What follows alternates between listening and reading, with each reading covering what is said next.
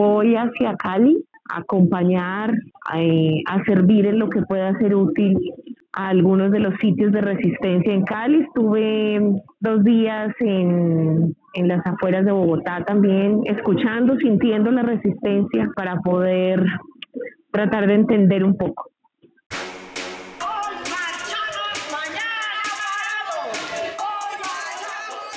Hola, bienvenidos a La Tapa. Esta es una asamblea de amigos que se reúnen a hablar sobre la movilización en Colombia.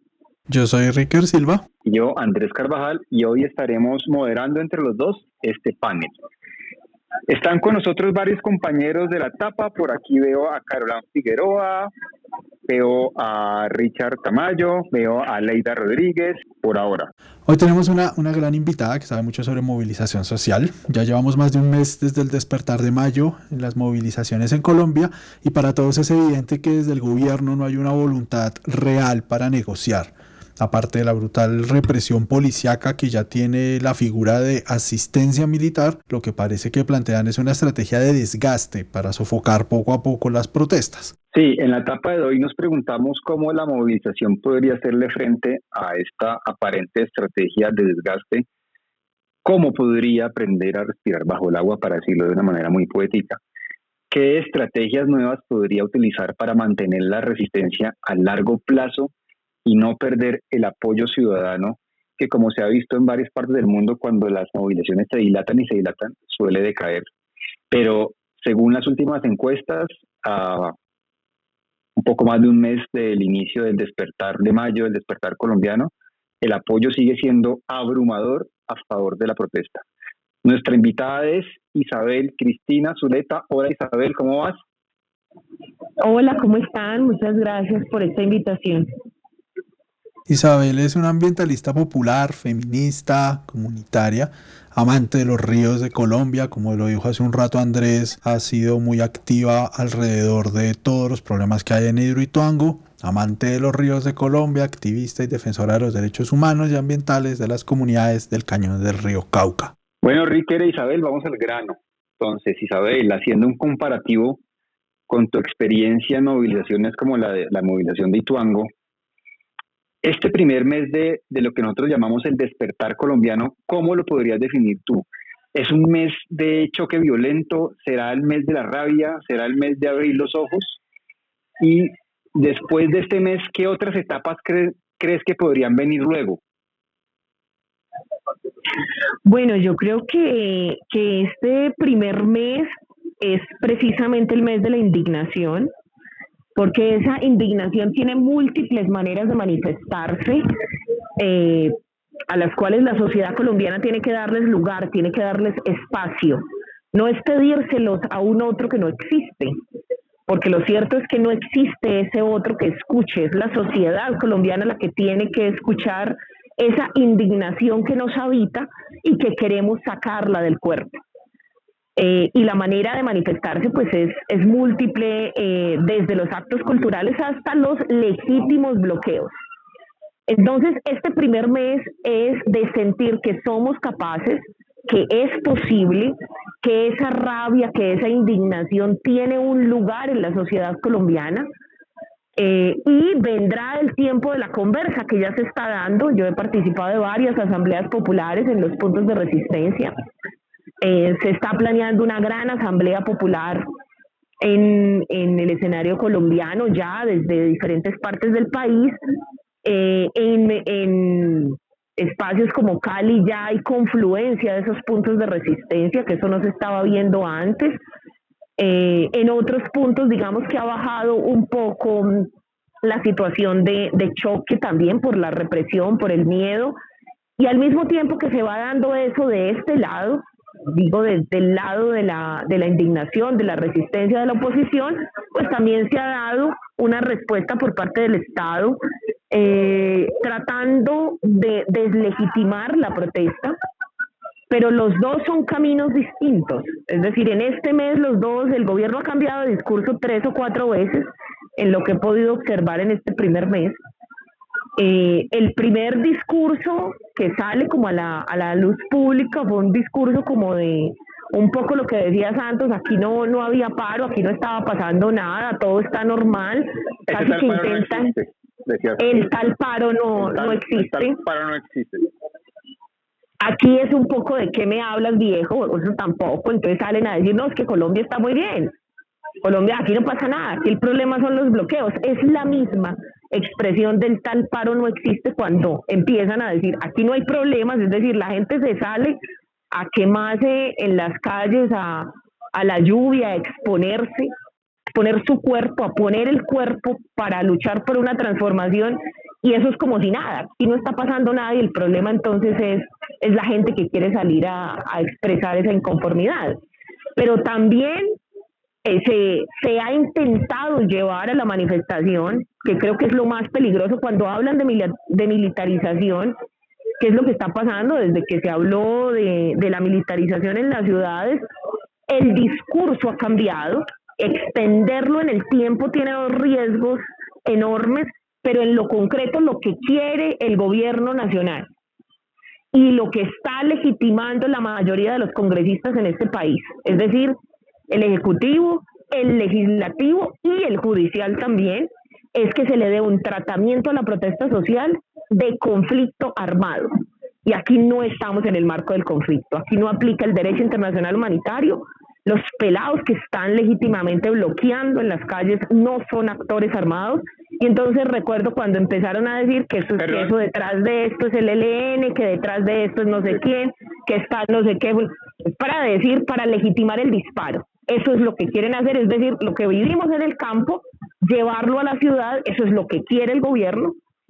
para que sepa la ciudad qué es la guerra y qué es el dolor que se sufre con la desaparición y ver los cuerpos en el río eh, para nosotros es de un dolor enorme porque estamos reviviendo lo que no ha dejado de pasar en el campo, pero ya ha llevado a la ciudad. Sí, entiendo Isabel. Hay, hay un punto que creo que es neurálgico y creo que es la justificación de la intervención de esa manera brutal y es los bloqueos. Pero yo te oí ahorita diciendo que los bloqueos son legítimos. ¿Podrías ampliar un poquito eh, por qué se puede decir que los bloqueos que bloquear una vía una vía sí es un acto legítimo de la, de la movilización? Bueno, Andrés, nosotros llevamos más de 12 años en resistencia, conocemos a muchos procesos en el país que llevan 30 años, 20 años, procesos sobre todo de la ruralidad, estamos realmente felices.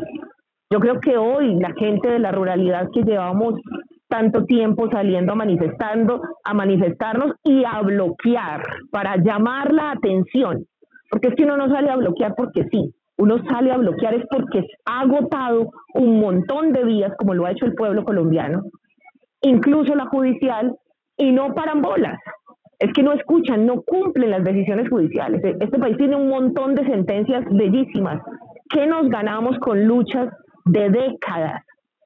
luchando en los estrados judiciales, ganamos y aún así no las cumplen. Nosotros como Ríos Dios tenemos decisiones judiciales de respeto, de no estigmatización y hoy el Partido Verde y el fajardismo sale a estigmatizarnos y a usar una dinámica propia del territorio para estigmatizarnos. Aquí no se respetan las decisiones judiciales. Entonces, ¿por qué es legítimo el bloqueo? La primera razón es porque es un llamado de atención es porque el pueblo se organiza para llamar la atención y eso es lo que dice la Corte. Lo que dice la Corte es, es legítimo el bloqueo, es legal el bloqueo en tanto es la expresión del derecho a participar para llamar la atención de los gobernantes y solucionar problemas concretos. Cuando no es legítimo, cuando se usa la violencia. Y lo digo a título personal porque yo fui capturada ilegalmente en el marco de una movilización social argumentando precisamente el supuesto delito de obstrucción de vía. ¿Y cuándo se configura ese delito? ¿Y por qué lo tengo, digamos, tan claro? No porque sea abogada, no soy abogada, soy socióloga, es lo que me gusta. Pero nos ha tocado aprender de esto precisamente para defendernos en las experiencias que hemos tenido. Y ese delito de obstrucción de vía, de retención de vehículo público, casi siempre de daños a terceros, esos delitos del Código Penal utilizados en contra de los manifestantes se dan en el marco de un proceso violento. si el bloqueo es pacífico, si se configuran esas reivindicaciones, que por supuesto aquí están más que justificadas, aquí nadie, los pelados uno le pregunta y las situaciones son absolutamente básicas, comida, educación, vivienda, o sea, lo mínimo que un ser humano necesita para preservar su dignidad y eso no lo está dando en este momento el Estado colombiano. En ese contexto, Isabel, es en donde la Comisión Interamericana de Derechos Humanos ha solicitado la visita, primero dijeron que no, luego que sí.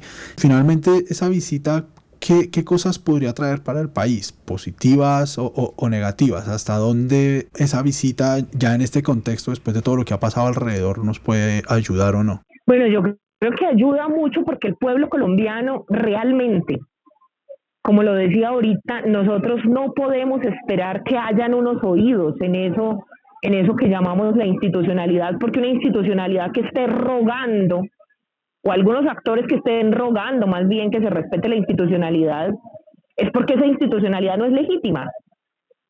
Y finalmente, si no es legítima, es que no le está sirviendo al pueblo, no le está sirviendo a los ciudadanos. Entonces, en ese sentido, en lo que puede ayudar los pronunciamientos de la Comisión y de los actores internacionales es a que la sociedad, nosotros como sociedad, le demos un lugar al disenso, a la rabia, a la frustración, a la impotencia, a la organización y a tantas ideas en esta diversidad de pueblo que somos en Colombia, además maravilloso. Tantas ideas que así no nos gusten tienen derecho a manifestarse y que por más que nos incomoden por no pasar por ahí un día, también tienen derecho, así incluso incomodándonos, tienen derecho a manifestarse, porque el problema en Colombia es que no se permite el disenso, porque hay que, eh, hay que volver todo esto una sola hegemonía en lo que todos pensemos iguales, queramos lo mismo, opinemos igual y el que opine eh, distinto, entonces hay otros que se creen con el derecho a matarnos por opinar distinto. Y en lo que nos puede apoyar la, la, la comisión es precisamente en lo que dijo la presidenta, y en lo que le aclaró a la señora Cabal, y es que el Estado, el gobierno, tiene obligaciones que no las está cumpliendo. ¿Y cuáles son esas obligaciones? De protección y de garantía de derechos. Y tiene una obligación de no hacer, que se llama respeto. ¿Y qué es el respeto? No haga, señor Estado. Usted no puede hacer esto. Usted no puede matar a la gente. Usted no puede llevar la militarización a las ciudades porque lo que está es configurando un conflicto y aquí no hay conflicto. Aquí no hay conflicto armado porque el otro no tiene un otro detrás que lo esté organizando, planeando acabar con la institucionalidad a través de las armas, porque eso no es real. Y una piedra no es igual a un fusil y una piedra no es igual a un arma.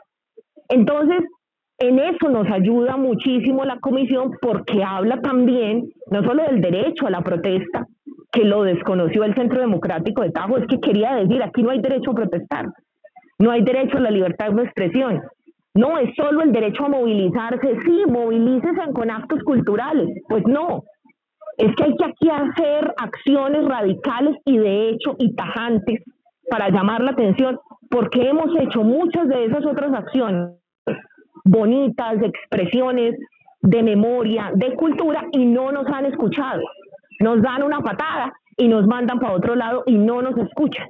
Entonces hay que llamar la atención de esa institucionalidad y en eso nos ayuda muchísimo la comisión a recordarle a esa institucionalidad sus obligaciones y a recordarle a la sociedad que hay una asimetría de poder, que el Estado tiene el uso legítimo de las, de las armas solo si respeta a sus ciudadanos, solo si no acciona esas armas, solo si lo protege y le garantiza los derechos. Sí, de acuerdo. Pues hablando de derechos, el derecho más básico, el derecho a la vida, el derecho a que uno no esté en una movilización y lo maten o le saquen un ojo. Entonces, la vida está por encima de la movilización, porque pues los muertos no logran cambios sociales. Isabel, tú puedes mencionar algunas tácticas de autocuidado por parte de la comunidad que se moviliza. La táctica más importante eh, para nosotros es distinguirnos. Nosotros no somos un actor armado. y nos respetan como civiles, como ciudadanos organizados. Esa es la mejor táctica de protección. Cuando nosotros logramos esa diferenciación radical, porque hay que decirlo, y esos actores armados se benefician del estallido social, como le han llamado para mí, revuelta popular, que, que es distinto a un estallido.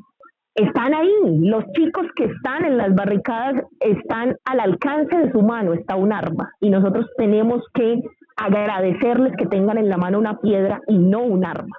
De la principal manera, estrategia, táctica de protegernos es diferenciarnos de ese actor armado precisamente para que sea ilegítimo el uso de sus armas. ¿Por qué tienen que disparar esos hombres vestidos de que no son de, de, la fuerza pública o que lo son y no lo sabemos, porque no sabemos de, de quién son, eh, que no están claramente identificados? ¿Por qué disparan ellos? ¿Por qué no es tan frecuente entonces el disparo directo eh, del militar, de la policía o el del ejército? Porque sabemos lo que representa porque tendrían que haber justificado entonces que ese otro tenía también un arma que representaba una amenaza para él poder responder. Ese civil al que llaman a dispararle a los ciudadanos que protestamos, ese civil no tiene las mismas obligaciones que tienen los uniformados, no las tiene.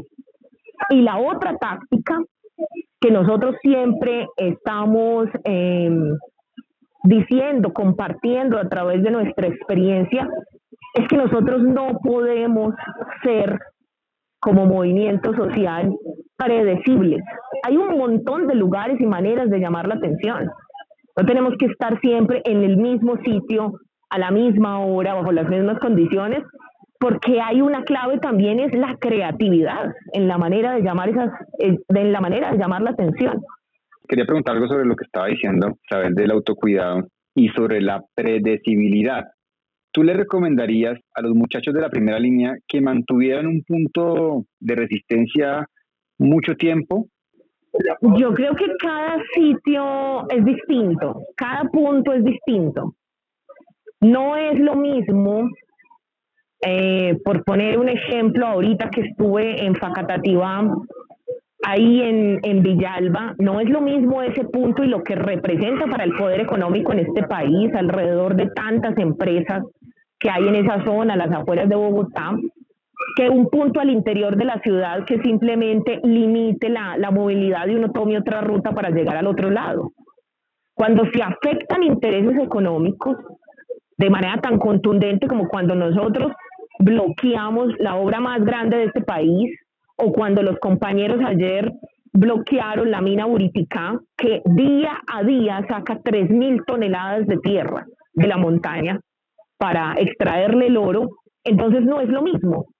Lo que tenemos que saber es en qué punto estamos, a quién es el que estamos bloqueando, cuáles son las consecuencias de ese bloqueo. Yo me quedo aterrada de que a los gobernantes les dé miedo la gente. ¿Por qué me tiene que dar miedo a mí un chico nada más porque tapa el rostro?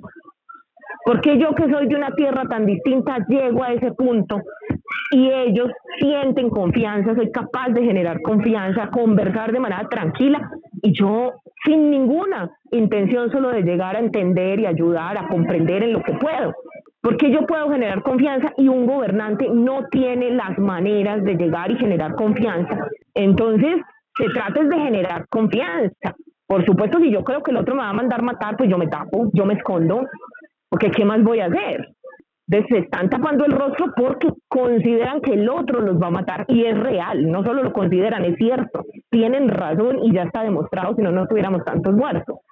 Entonces, para darte respuesta es, punto a punto se hace el análisis. Yo no aflojo un punto si considero que es absolutamente estratégico para los fines que estoy buscando, pero si sé que ese punto lo más estratégico es moverme, pues lo que hago es moverme hasta que seamos escuchados. Ahí en ese punto, Isabel, estamos hablando de movilizaciones sociales a largo plazo. O sea, es un plazo que ni siquiera es determinado. ¿Y cómo, cómo podemos en esas movilizaciones eh, evitar el desgaste, cómo mantener el ánimo de la gente y, acaso también el apoyo de, la gente que no se está movilizando, pero que también se vería beneficiada de los cambios que se están exigiendo? Bueno, lo primero, mantener el ánimo hace parte del respeto y del reconocimiento a lo que se está haciendo. Duele mucho, incomoda y aumenta la rabia, eh, cuando uno está poniendo el cuerpo para tratar, para buscar una, una un cambio, eh, para tener una reivindicación, para buscar una transformación, molesta mucho que lleguen a darle como fórmulas, como oiga, usted lo que tiene que hacer es esto, esto y esto, eso se tiene que construir. Hoy ese paso que sigue es el diálogo, por eso es la maravilla de que en cada punto se hagan asambleas populares el gobierno debería ser consciente de que le tiene que permitir a esos chicos hablar, dejarlos de gatear por unos días y que ellos hablen y conversen. Eso es absolutamente fundamental y que los demás estemos ahí para apoyar, no para imponer, ni para enseñar, ni para dirigir, ni para hablar desde esos lugares de poder y de supremacía como algunos académicos hacen no, desde abajo, llegar a apoyar el sancocho, que se sientan recogidos, que se sientan abrazados, eso da una fuerza increíble. Eh, es que hay una cosa que a mí me, me, causa mucha curiosidad y creo que también es, puede ser uno de los errores que ha tenido el gobierno y es tratar de encontrar un vocero de una movilización tan diversa que tiene tantos actores. ¿Cómo puede llegarse a articular ese tipo de conversaciones de las que nos estás hablando en esos distintos puntos de resistencia o en otros puntos también y que en algún momento se pueda llegar a un consenso. A mí me parece que eso es un reto mayor. Tienes, tienes toda la razón. Es que el gobierno ataca y ataca a las organizaciones sociales. Ha buscado desmembrarnos. ¿eh? ha usado el derecho penal en nuestra contra y hoy cuando necesita procesos de organizaciones fuertes con capacidad de tomar la decisión de levantar una movilización de estas, ahí sí, ahí sí venga entonces dónde está el vocero, ¿no? Pero es que nos llevan atacando hace años, nos matan a los líderes, tenemos la persecución encima y quieren que el pueblo colombiano esté organizado. ¿Cuál ha sido el escenario y las posibilidades de organizarnos? Es que no nos han dado chance. Los movimientos que existen en Colombia más fuertes son de la ruralidad, pero porque hemos puesto muertos y porque nos hemos dado la batalla para estar organizados, porque sabemos que organizados nos matan menos también. Pero el gobierno nos ha dicho, ¿qué, qué hace en este momento? Pagarle a líderes sociales para que estén en contra de Ríos Vivos y Ríos Vivos no tiene ni un peso. Y a esos líderes les pagan, les pagan para que hablen mal de Ríos Vivos, para que digan que nosotros los representamos cuando Ríos Vivos es una organización a la que se articulan asociaciones y solo y únicamente representa a la gente que está asociada. Entonces vienen ahora, cuando la cosa se calienta, cuando sí la gente está mamada, a decir dónde están las organizaciones, a ver los voceros.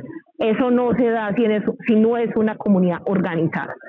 Y para que se den procesos de organización tiene que haber espacio y garantías. Si quieren tener voceros legítimos, si quieren tener verdaderos líderes, tienen que darle aire, espacio a esos sitios de bloqueo, porque si siguen hablando con los que están hablando, ninguno les va a parar bolas. Y ellos ya lo saben. Ellos saben que no les van a parar bolas, sino ya el paro había levantado, porque esto no es un paro y tiene, y es acéfalo, no hay cabezas, se están tratando de juntar, pero hay que darle tiempo, hay que darle espacio para que se reúnan, elijan, eh, que esa elección sientan sientan que ese vocero sí lo representa o esa vocera o múltiples voceros y voceras, pero hay que dar confianza. ¿Por qué? Porque también han alimentado unas desconfianzas terribles. El alcalde de, de Facatativá dijo que ya estaba negociando con los voceros de ahí de Villalba y resulta que no los, no los habían elegido. Eso genera una desconfianza tremenda y se devolvió todo un mes. Si hubiese dado el espacio, y fueran legítimamente los voceros elegidos, puede levantar ese punto de bloqueo en media hora. Entonces no pueden venir a pedir ahora dónde están los voceros, pero cuál es el espacio para organizarse en este país. Las garantías del derecho de asociación no se han dado en Colombia. Del derecho de reunión tampoco, no nos dejan reunirnos. Tienen que dejar reunir a la gente para que después puedan pedir los voceros. Isabel, hablando de eso, hablando de asamblea, de la construcción colectiva de un sentido, pues en todo grupo humano tiende, tiende a haber fisuras con el tiempo, fisuras que atentan contra la unidad. O sea, nomás uno se va de paseo con un grupo de amigos y, y a las tres horas ya empiezan a haber fisuras y peleas. Entonces, eh, así es. Entonces, mi pregunta es, ¿esta movilización? Pero eso no es un problema, eso es maravilloso. O sea, ah, las fisuras, eh, el, el asunto es la manera de tramitarlas, porque también nos hemos acostumbrado como, ay no, no peleemos, para que no diga eso, para que no peleemos, porque de pronto este, esto se daña, para no dañar la amistad. No, el que tenga, eso es una amistad pegada con mocos y de mentiras. Uno tiene que decirse las cosas como son y puede fortalecer amistades reales si no, son puras apariencias y eso también pasa mucho en Colombia. Eso pasa como, no, yo no le voy a decir nada, no, yo mejor no, es que se va a enojar. Eso no fortalece nada y en los procesos sociales pasa lo mismo. Bueno, y en los políticos también he visto que cada rato por Twitter, ay, no, no peleen, que ustedes son de los mismos, vea, unámonos. No, hombre, la unidad se construye, pero tiene que estar pegada con cimientos fuertes. Tiene que ser una cosa que realmente resista la diferencia porque si cualquier peleita, cualquier pendejada nos va, nos va a desunir es porque esa unidad no servía para nada.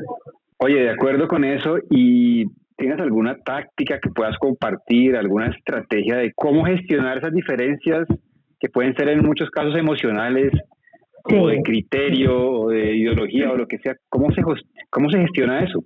Bueno, eso sí que es solo el, el largo plazo, los procesos genuinos, sinceros, transparentes, asamblearios en la medida de lo posible, sin esas estructuras jerárquicas rígidas en las que hay un presidente que es el que ordena todo, no, permitiendo que esa diferencia salga, permitiendo esas manifestaciones, poniendo reglas claras hasta dónde las líneas rojas son muy importantes en las organizaciones. Nosotros por eso creamos estatutos.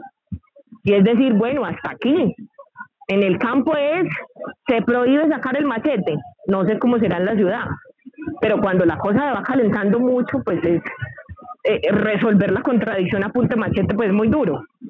No sé cómo era en la ciudad, pero cada, cada territorio tendrá sus dinámicas y hay que construir esas reglas en el seno del proceso organizativo. ¿Qué es lo que a mí me molesta? Porque yo estoy segura que en términos culturales hay muchas diferencias. En Antioquia, si le zapatean a uno, ya eso es una braviada. Pero no sé en Bogotá qué será, o en Bucaramanga, o en Cali. O sea, es muy cultural también decir, nosotros entendemos que es un zapateo. Y ahí mismo se responde. Y no necesito decir nada. Un zapateo es un ataque. Me está braviando entonces, en nuestros estatutos, pero no los que los copian y los pegan, no los que se construyen de verdad, está claramente especificado el zapateo. El zapateo está claramente, o sea, tiene ese nombre, el zapateo. Sí, en esta organización no se permite el zapateo, porque es una ofensa, y lo vamos a entender así. Pero como es que las organizaciones cogen y copian y pegan los estatutos y no los construyen de verdad, pues eso no les sirve para regular la diferencia. Ah, es que a mí lo que me molesta es esto, vea, no me mire así, no me escupa, alguna cosa, no me empuje. Todos somos distintos, pero lo podemos, lo podemos enmarcar en eso que llamamos estatutos. Eso, eso está muy chévere porque me parece valiosísimo la diversidad, la gestión de la diferencia. Y una de las no sé si sea acéfalo o más bien muchísimas cabezas, pero una de muchas cabezas que tiene esto, esta movilización es la cabeza popular, la gente que a lo mejor no está, por ejemplo, en la primera fila o no está ni siquiera marchando, pero que sí tiene un descontento con el país. ¿Cómo hacemos para que no se pierda ese apoyo popular, para que a pesar de lo incómodo que sea este paro, sigamos teniendo el apoyo de la gente?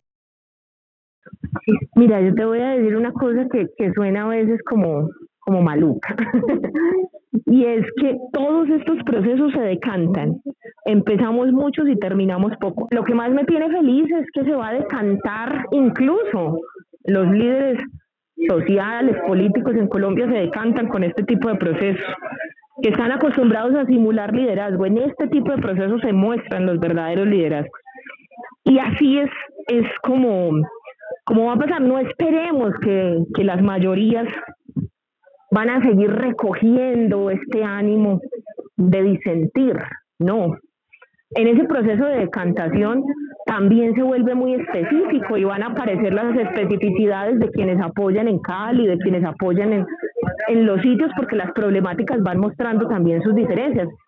Esa heterogeneidad también surge unos apoyos más puntuales en un sector que en otro. Nosotros no somos muy queridos por los comerciantes, pues claro, porque se ven beneficiados de la obra. Ya no queremos ser queridos, dejamos de buscar eso, no busquemos el apoyo en quienes no nos van a apoyar.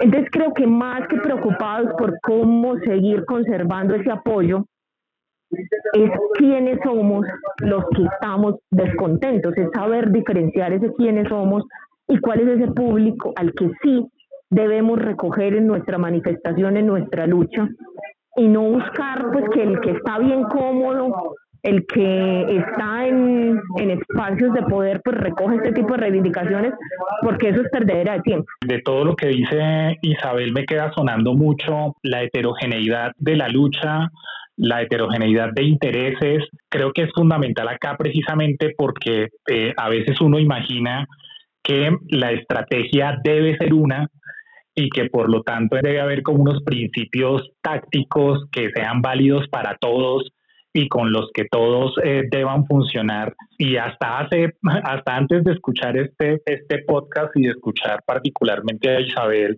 yo era un poco de esa idea. Y creo que precisamente la, la creatividad, no solo en las, en las formas de acción, sino también eh, la, la, creatividad en, en, el sentido de las formas de expresión, creo que pueden ser eh, muy útiles no solo para devenir un poco también más, más imperceptibles para el que reprime, sino también para conectar con distintas eh, necesidades y distintos intereses eh, populares que de repente no conectan tan fácil. Creo que este mismo problema lo tuvieron en Hong Kong, el mismo problema lo tuvieron también en Chile, el mismo problema lo tuvieron en Egipto.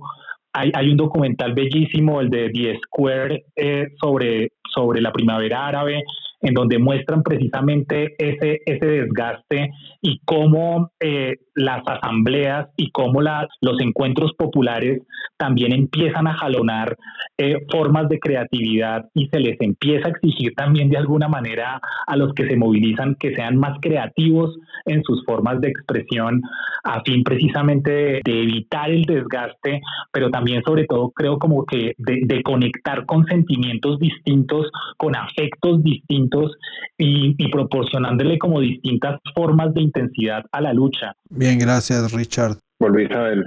Hola, ¿me escuchas?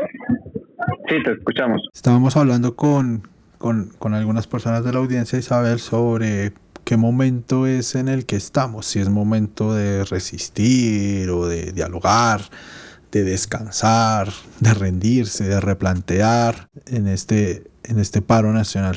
yo creo es que es el momento de conversar, de resistir, de no aflojar, pero también de conversar, ponernos de acuerdo en las prioridades y de manera, mm, sobre todo, horizontal. Yo, yo quería hacerle una pregunta a Isabel, pues porque el, el proceso que han llevado a cabo es, es realmente muy extenso en el tiempo. Nosotros además también a veces nos acostumbramos mucho como a las victorias rápidas o, nos ilusionamos con que algo es eficaz cuando lo que logramos eh, se da rápido. ¿Cómo hacen sostenible algo tan largo? Los liderazgos, por ejemplo, eh, cansan, hay agotamiento, pues agotamiento también afectivo en, en los procesos tan largos. ¿Ustedes cómo, cómo manejan eso? Bueno, eso es real. Muchos de los compañeros que, que iniciaron ya no están con nosotros. Eh, en algún momento salieron por las demandas de tiempo, por los riesgos, por, por muchas cosas, pero lo único que hace mantener en el tiempo y tener procesos de largo plazo, que es la única forma de avanzar en la transformación social, porque no es cierto que con, eh, que, con un momento de efervescencia se vayan a resolver problemas estructurales como los que tenemos. La única manera de tener procesos de largo plazo es con la organización social y comunitaria, con la organización de base que además hay tantos intereses en este país, no solo del gobierno, sino incluso de ONGs, que no permite que esa organización sea genuina, sea de base, avancen, otros que quieren cooptarlos, otros que quieren dirigirlos, y tanta gente que obstaculiza los procesos organizativos, lo que está haciendo en el fondo es retrasar la posibilidad de transformación social. La única manera de, que se dé en el largo plazo es con organización real, genuina y sobre todo que esos liderazgos surjan realmente de la base, la gente les crea, se sienta representado, representada, se sienta escuchado, se sienta recogido, porque si no seguimos en lo mismo. La gente hoy no se siente representada en el poder político y por eso está en las calles. Nadie le cree. Los políticos que intentan usar, manipular este tipo de revueltas, lo que hacen es que salen sacrificados de ellas. Tú hablaste que este primer momento había sido indignación. Me imagino que la emoción ahí prevaleciente es, la rabia, por ejemplo. Pero, ¿qué otras emociones tú rescatarías en esos procesos de movilización aparte pues de la rabia y de la indignación, ¿qué, ¿qué, otras emociones es necesario cultivar o manejar para, como lo preguntaba Richard hace un momento, esto pueda tener una, una continuidad y no se quede en el momento y no, y no, y no canse tanto.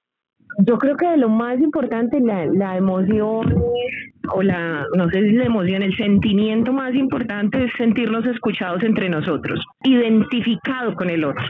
No hay nada más maravilloso. Yo recuerdo por allá en el 2012 una manifestación en la que no nos hablábamos porque había mucha desconfianza, llegó mucha gente que no nos conocíamos en el cañón y empezaron a, aparecer las trovas, que es un eh, que es una, una forma popular muy arraigada en, en las tierras antioqueñas, y empezó a, quitarse toda esa prevención, esa distancia con el otro, a reconocernos en el otro y a generarse ese proceso de integración.